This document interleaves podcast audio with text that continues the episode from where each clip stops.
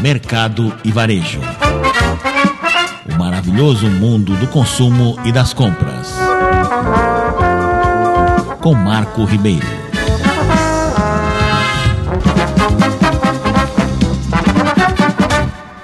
Muito bem, estamos aqui pela Rádio ABC News e nós vamos conversar sobre negócios, negócios no mundo do esporte, no, no, no mundo do futebol.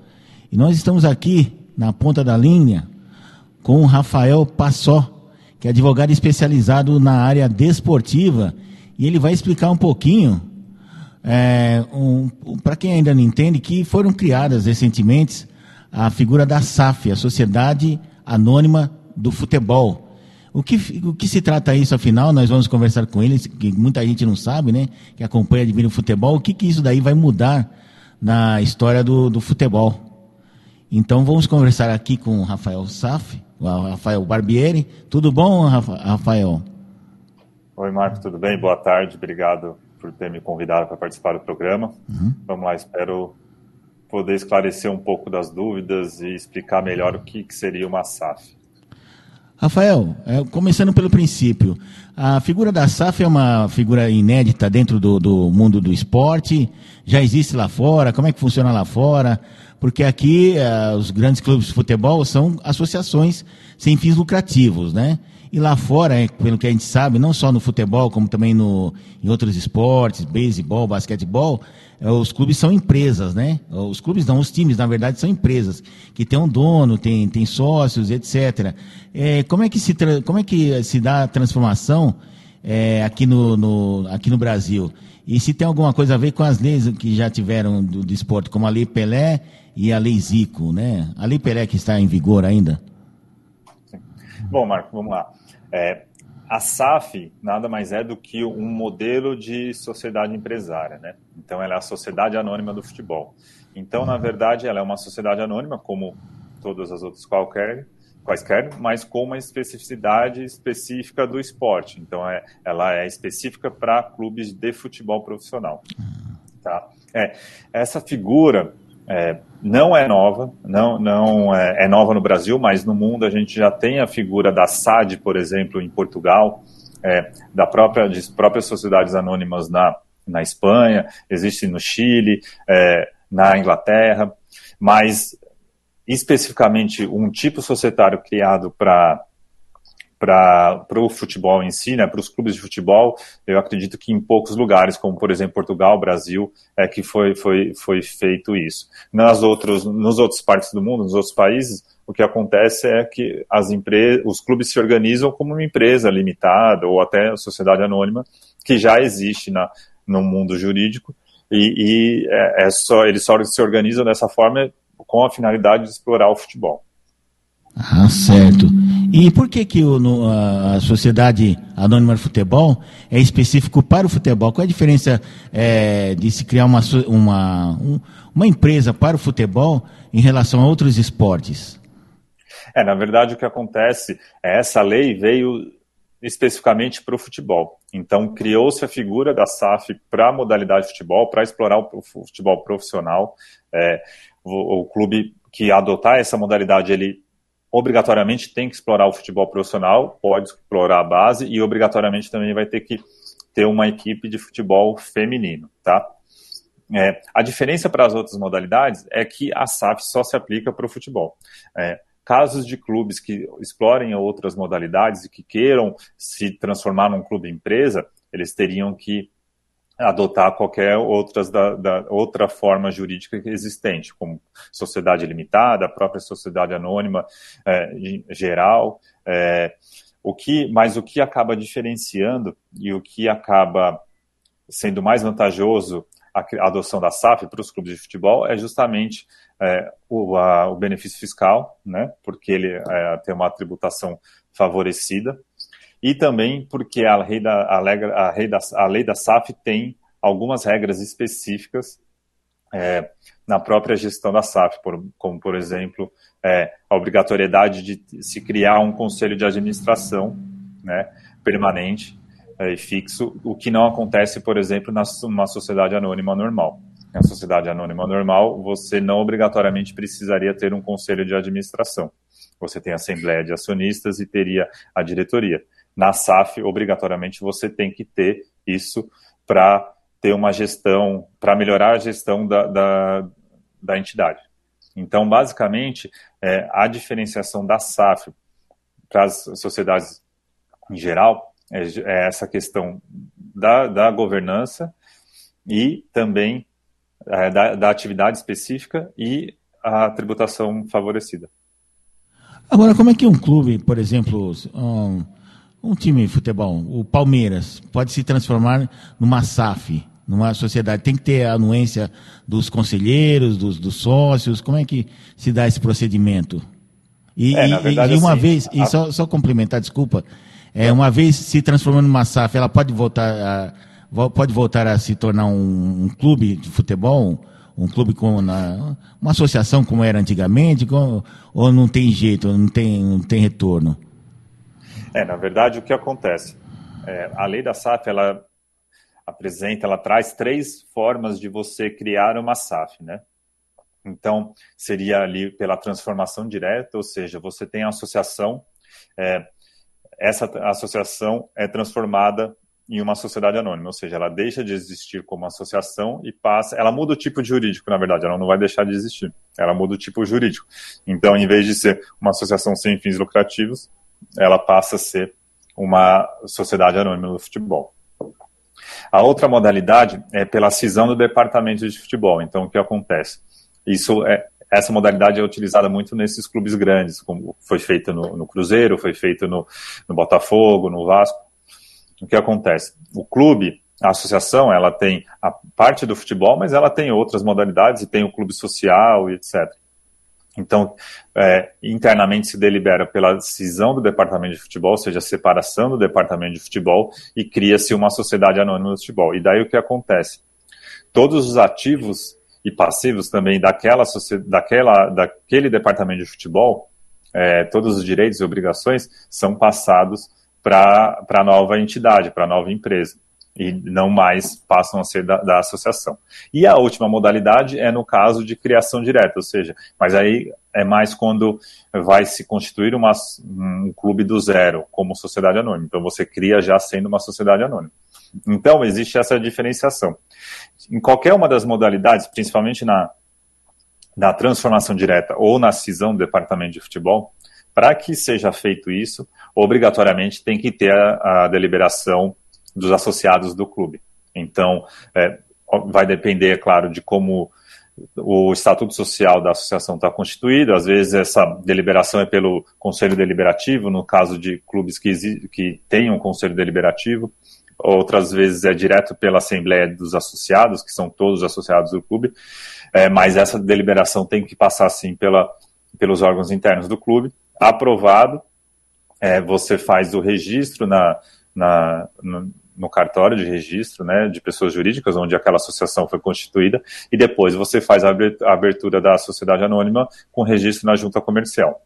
A questão do retorno é, para a figura da associação, é, isso é uma novidade, num, num, a gente ainda está na fase de constituição das, das SAFs, não existe nenhum caso de retorno né, para a figura do, da, da associação, e isso vai depender ali na, mais lá na frente se tiver algum caso sobre a análise jurídica desses pontos. Eu entendo que nesse aspecto não seria possível, porque a, a lei não, não prevê essa, essa transformação de uma sociedade empresária em associação, da mesma forma que não, não, não existe é, amparo jurídico para isso. Nós estamos conversando aqui com Rafael Barbieri, advogado especializado na área esportiva, ele está explicando aqui para a gente a questão das sociedades anônimas do futebol. E eu vou fazer uma pergunta é, mais, um pouquinho mais na parte comercial. Como é que ficam as questões é, relação de, com patrocinadores, apoiadores, leis de incentivo, é, e contratos também com jogadores de futebol, né? Que é sempre muita polêmica, é, sempre dá muita confusão e às vezes até é caso de corrupção, de, de dinheiro, né? Em casos mais extremos. Como é, como é que a, a transforma, transformando o time de futebol numa SAF, isso daí beneficia para que uh, esses processos sejam mais transparentes? É, na verdade, o que acontece? A partir do momento que você faz ou a transformação ou a própria cisão do departamento de futebol, todos aqueles contratos relativos ao departamento de futebol, como, por exemplo, de patrocínio, com os atletas, é, contratos de, de, de, participação em venda futura de atletas, etc., são transferidos para essa nova empresa. Então, ela vai ser responsável por aqueles contratos.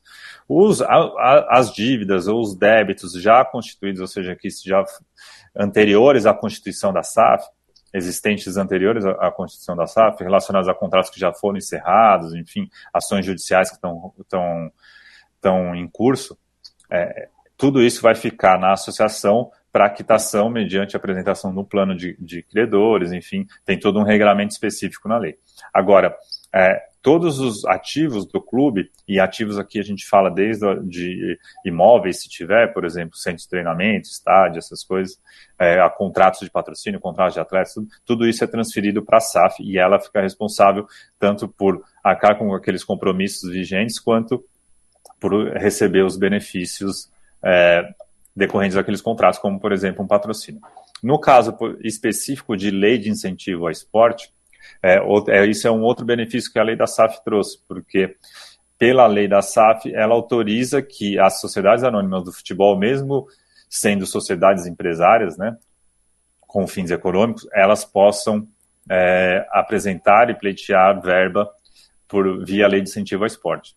Então, em relação especificamente à lei de incentivo ao esporte, é, a SAF e a associação é, ambas vão poder apresentar projetos e, e, captar recursos via lei de incentivo ao esporte. A questão, e, e por fim, a questão da, do controle, do maior controle do, é, do, dos contratos, enfim, para evitar corrupção, etc.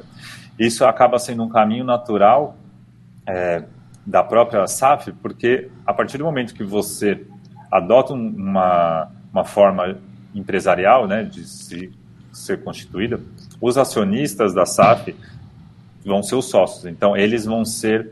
É, eles podem ser responsabilizados pelas dívidas da SAF, é, pelos prejuízos, enfim. E, e, então isso por si só já acarreta e já traz consigo uma uma maior, uma melhor gestão, né?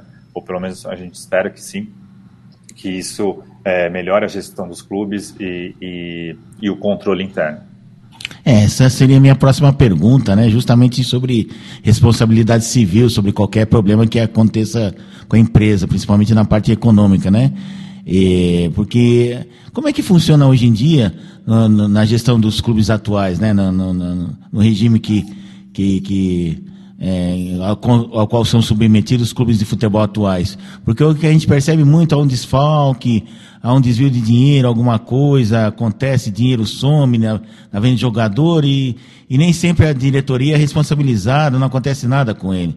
É, é, a figura é diferente, isso daí já seria eliminado dessa forma, pelo menos se acontecesse alguma coisa de errado, ou de má fé, ou de incompetência, ou de, de, de uma administração, os sócios seriam é, é, seriam punidos, né? Seriam punidos ou enquadrados na forma da lei, coisa que não acontece hoje em dia.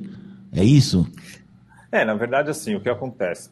Por ser uma associação sem fins lucrativos, uhum. é, os associados e a própria diretoria da associação, eles não respondem pelos, pelos, pelas pelos as dívidas da, daquela associação, mesmo porque eles também não, não têm, não existe distribuição de lucro, ou seja, eles não têm participação no caso de superávit, é, enfim.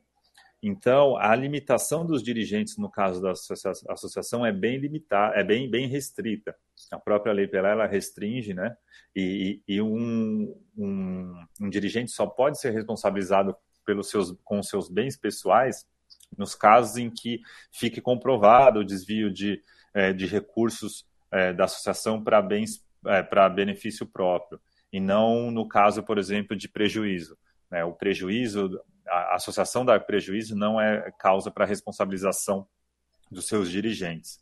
No caso da SAF, a figura muda porque a gente está falando de uma empresa, né? Então, como qualquer empresa existente hoje, os prejuízos têm que ser suportados pelos seus é, acionistas, que são os, os, os sócios né, da, da, da, da, empresa. Então, é, a diferença está principalmente nisso. Além disso, por ser uma sociedade anônima, é, existem todo uma, um regramento de, de responsabilização de, dos administradores, é, que a própria lei das SAs já traz, né, e que se aplica também ao caso da SAFs.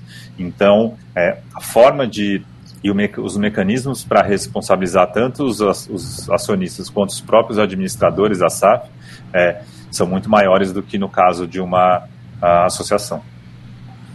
Ah, perfeito. Agora vocês estão trabalhando com algumas, alguns clubes de futebol que estão querendo se tornar sociedades anônimas do futebol e eu queria perguntar para vocês como é que está sendo esse procedimento, se, é muita, se há muita burocracia para se transformar um clube sem fins lucrativos, uma associação sem fins lucrativos em, em, um, em, uma, em uma SAF, e quais são as vantagens para times menores, times de segunda, terceira divisão, e se os clubes amadores, né, se times de futebol amadores também podem ser beneficiados pela SAF? É, então, na verdade, assim, é, o processo para se adotar, para se criar uma SAF, ele, ele demanda algumas etapas, né? Então, é, principalmente a gente partindo da premissa que a criação da SAF é, é, tem a intenção justamente de captar investidores. Então, é, um, primeiramente, a gente tem que fazer uma análise prévia da situação do, do passivo daquela empresa, daquela associação, porque isso pode vir a atingir ou, é, usar as novas SAF e, e, consequentemente, seus investidores, e também porque esse passivo tem que ser equacionado. Então, é, essa é a fase que demanda mais, mais empenho, porque muitas vezes, normalmente os clubes, tirando os clubes muito grandes, mas é, normalmente os clubes não têm um, uma contabilidade é, regular, é, é, a obtenção de documentos é difícil, não, não, não tem uma organização interna em relação a contratos, ao cumprimento de obrigações é, que facilitaria o trabalho. Então, isso é uma, uma etapa do trabalho que demanda muito. Passado isso e depois desse levantamento, a gente consegue apresentar a situação é, atual do clube em relação aos seus passivos, seus direitos e obrigações. É, e com isso a gente parte para a definição da melhor forma da criação da SAP, seja por, por transformação, seja por cisão do departamento de futebol. Então, é um trabalho que demanda algumas etapas até a gente conseguir chegar até a, a, o registro da SAF, a, a, constituição da SAF.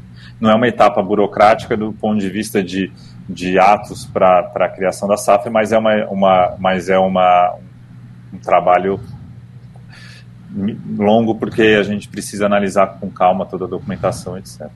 Em relação à adoção da SAF por times menores, é, esse é uma das vertentes ali que, que a gente está conseguindo verificar no mercado, né? Um dos caminhos que o mercado está seguindo, justamente porque é, é uma forma de alguns investidores que já estavam envolvidos no futebol para a formação de atletas, enfim, é, de, é uma forma deles é, regularizarem os investimentos. Então, é, até o ano passado, os investidores eles pagavam as contas da associação para formar atletas, mantinham a, a, formação de atletas, as equipes, mas eles não tinham um mecanismo e uma segurança de que aquele investimento ia retornar. E mesmo quando, por exemplo, a associação vendia um jogador, transferia um jogador, é, aquele dinheiro entrava na associação e eles não tinham como fazer uma retirada porque a associação não faz distribuição de lucros. Então, a lei da SAF veio justamente para regular esse mercado, né?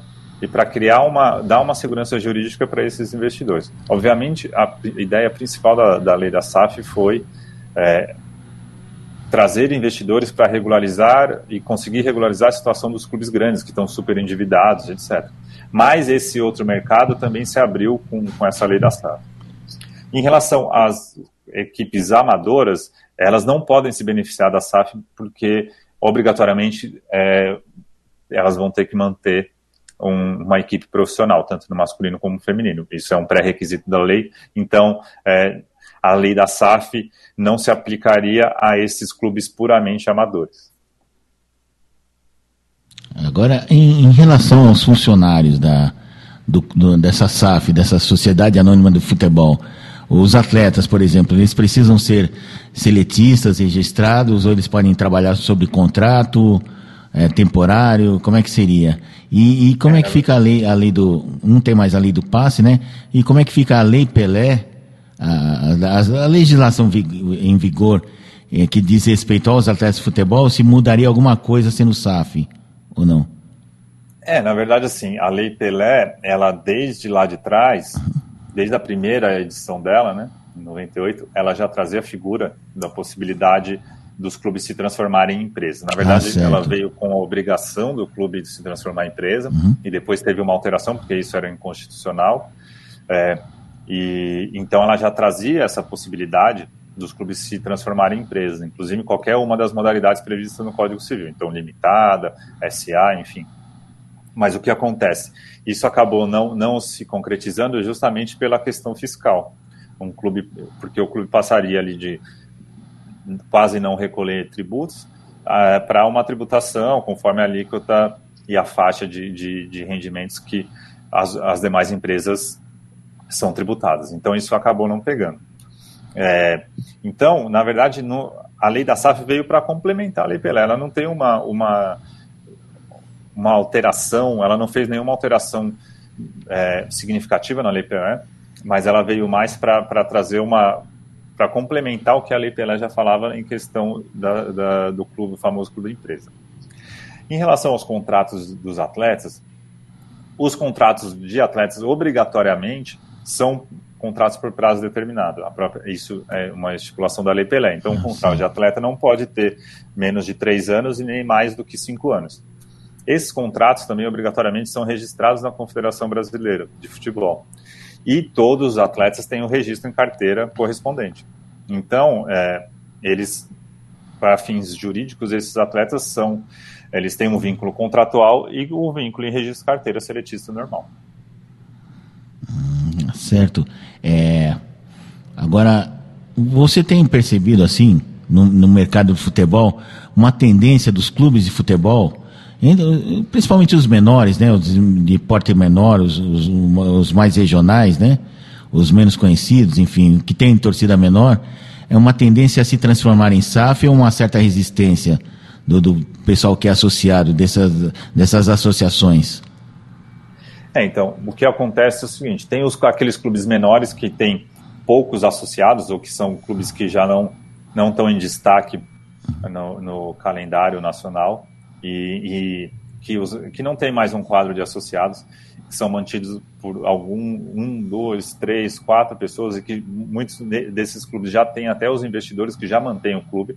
Então, esses clubes estão se, se transformando em SAF justamente para é, para dar uma segurança maior para o investidor, né?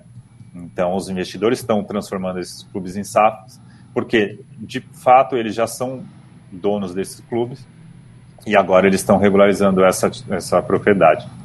É, por outro lado, existem alguns clubes menores, mas que já tiveram destaque no, no, no ambiente do futebol profissional e que, mesmo é, não estando mais nas primeiras divisões, são clubes mais antigos em que tem é, um quadro de associados muito grande.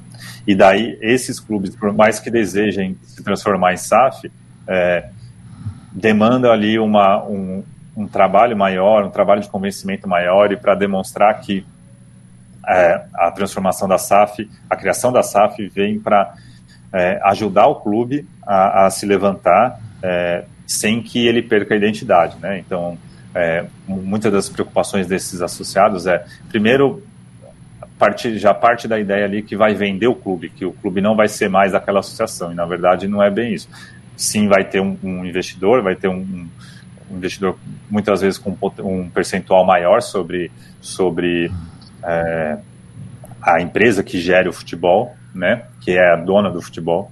Então ele pode ser considerado como um dono do futebol do clube. É, mas isso não, não obrigatoriamente vai significar uma mudança da identidade do clube, o clube, porque justamente porque a lei da SAF ela traz algumas é, algumas travas, né, para que para a mudança, por exemplo, de município, de escudo, de uniforme, de cores, etc., justamente para garantir é, a maior segurança é, para a associação de que a identidade do clube e a história do clube vai se manter. Então, a grande não, é, não posso nem dizer que é uma briga, mas o, o grande ponto ali nessa transformação de clubes é justamente o convencimento de todos os associados que isso veio para vai vir para beneficiar aquele clube, o futebol daquele clube, é, trazendo investidores, trazendo é, dinheiro para dentro e também equacionando a dívida que existe. Bom, nós estamos conversando aqui com Rafael Passó Barbieri, que é advogado especializado é, na área desportiva. E nós estamos falando sobre as SAFs, Sociedades Anônimas do Futebol. E nós já estamos nos encaminhando aqui para o final da nossa entrevista. E só uma, uma pergunta, uma curiosidade. É, eu tenho uma empresa, uma empresa, um, uma rede de lojas, uma indústria, uma fábrica de produtos alimentícios que seja, né, por exemplo, mas eu não quero patrocinar um, um time de futebol, seja SAF ou, seja associação. Né? Eu posso, por exemplo, montar um time de futebol e, e registrar e abrir como uma SAF?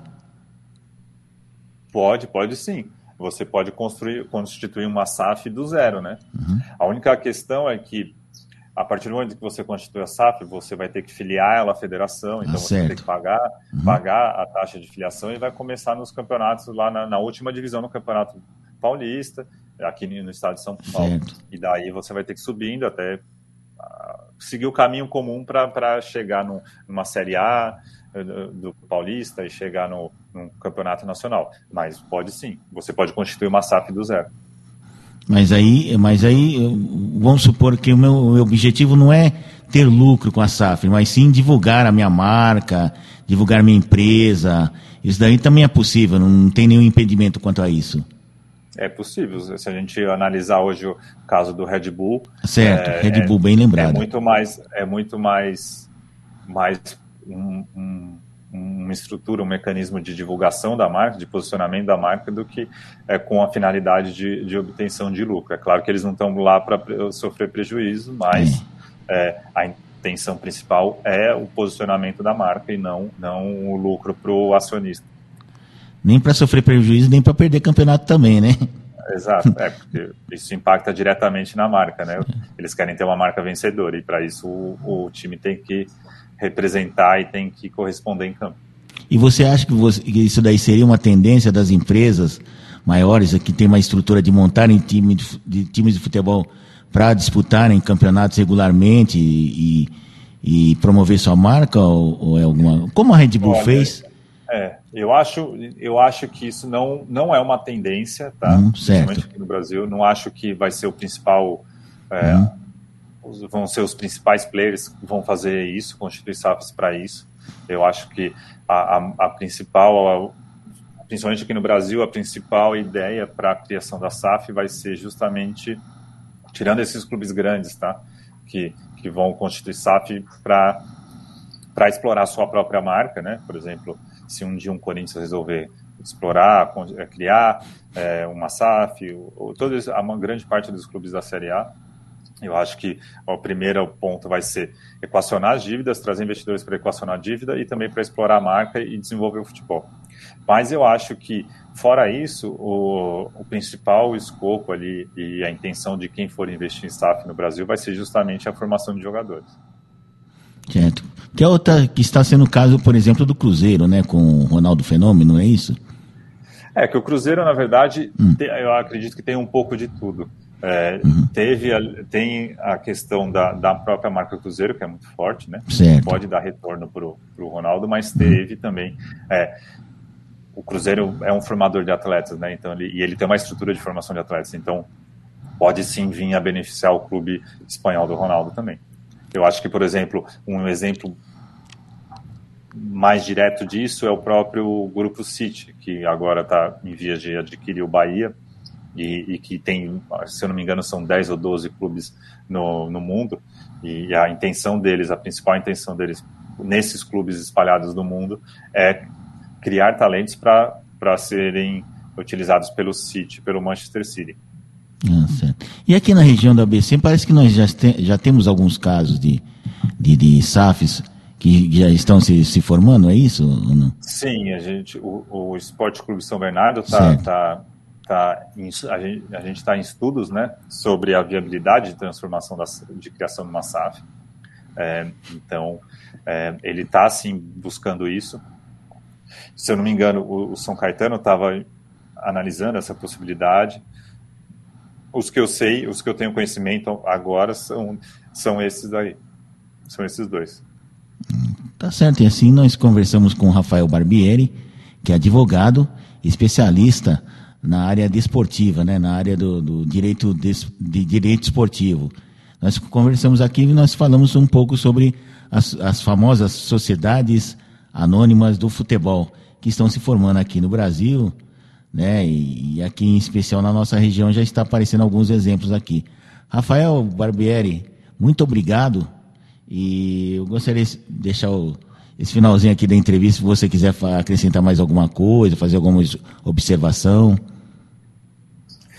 Eu que, Marco, eu que agradeço o convite. É um prazer estar falando com você e tentando explicar um pouco de, das SAFs, né? É, dessa novidade aí no esporte e no futebol profissional. É, é, um, é uma figura nova, ainda vão ter diversos desdobramentos até que a gente consiga é, equacionar ali o, o, o, mercado, mas eu, o mercado está vendo com bons olhos e, e, eu tenho certeza que o futebol brasileiro vai, vai colher muitos frutos por causa disso. Agradeço a todos a atenção e boa tarde. Eu que agradeço. Muito boa tarde, então.